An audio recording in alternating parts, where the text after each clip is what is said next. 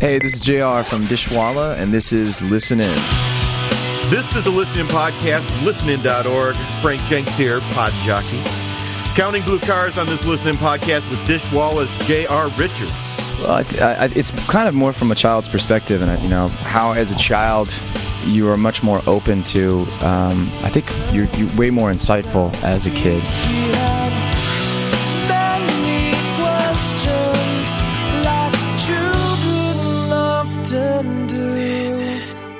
You know, adults tend to want to bring kids up with a very specific way of how things are, and, and uh, you know, I was taught to refer to God as as a as a male, you know, but I thought, you know, that seems kind of silly. As I got older, I'm like, start re-questioning things, and I would think that something that powerful wouldn't really particularly have a gender, so I would think it would be made up of just about anything, male and female. So why not refer to him as a as a her?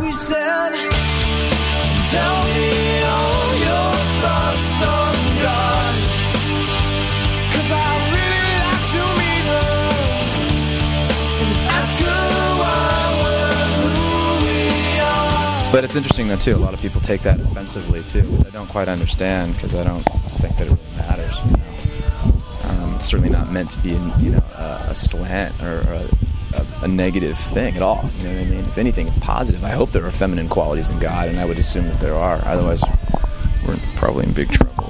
That's inside interview and inspiration from Jr. Dishwalla tying his shoes while holding the microphone. That's all that bumping around. Next time he tells me all his thoughts on God, I hope he's wearing sandals. It's a great song, Counting Blue Cars from the A&M CD, Pet Your Friends. Dishwalla, definitely rocking on purpose. I'm Frank Jenks, all laced up, all set.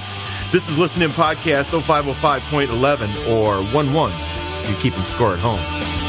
You can hear more and download more for your iPod or MP3 player anytime at listenin.org.